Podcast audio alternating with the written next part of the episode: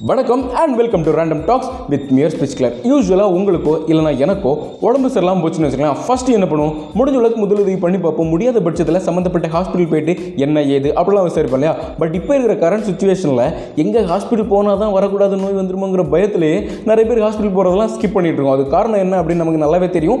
S corona virus government சைடில் இருந்து இதை தவிர்க்கிறதுக்கு பொதுமக்கள் எல்லாரும் கண்டிப்பாக வேக்சின் எடுத்தே ஆகணும் அப்படின்ட்டு ரிப்பீட்டடாக சொல்லிட்டு இருக்கிறாங்க.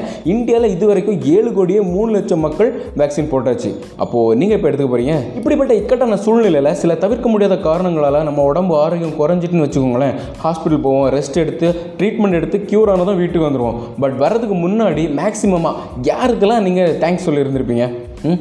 அங்கே இருக்க டாக்டருக்கு அங்கே இருக்கிற நர்ஸுக்கு அப்புறமா இருக்காரோ இல்லையோ தெரியாத கடவுள் ஒருத்தருக்கு. ஏ இந்த மாதிரியான அவநம்பிக்கை ஏன் உனக்கு கடவுள் மேலே அப்படின்னு கேட்டிங்கன்னா சின்ன சின்ன குழந்தைங்களாம் பாசிட்டிவ் வந்து இறந்து போகுதுங்க.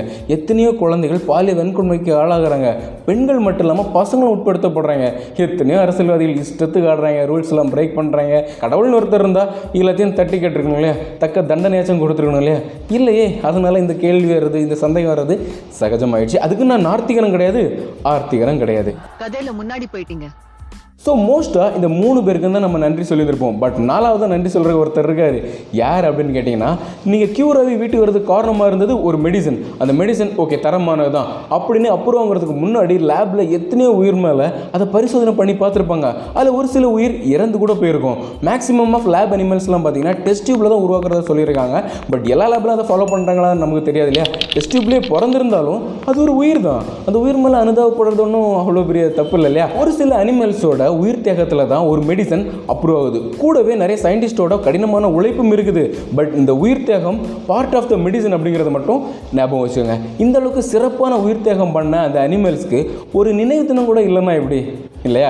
அதனால தான் ஏப்ரல் இருபத்தி நாலாம் தேதி world day of laboratory animals அப்படின்னு எல்லாராலையும் அறியப்படுது இது இன்னைக்கு நேற்று இல்லைங்க. ஃப்ரம் நைன்டீன் செவன்டி நைன்லேருந்தே ஃபாலோ பண்ணிகிட்டு இருக்காங்க நெக்ஸ்ட் டைம் நீங்கள் ஹாஸ்பிட்டல்லேருந்து ரிக்கவர் ஆகி வரும்போது இந்த நாலாவது நண்பனுக்கு நன்றி சொல்ல மறந்துடாதுங்க. பிஃபோர் தட் நீங்கள் ஹாஸ்பிட்டலுக்கே போகாத அளவுக்கு ஆரோக்கியமாக தான் இருக்கணும் அப்படின்ட்டு நானும் ப்ரேயர் பண்ணிக்கிறேன். ஓகே உங்களில் சில பேருக்கு தெரியாத விஷயத்த உங்களுக்கு தெரியப்படுத்திருக்கோம் அப்படிங்கிற மன நிறைவோட இத்தோட இந்த எபிசோட இழுத்து முடிட்டு மறுபடியும் அடுத்த எபிசோட உங்களை சந்திக்கும் முறை உங்களுக்கு டலா போய் சொல்கிறது it's your speech clear Bye.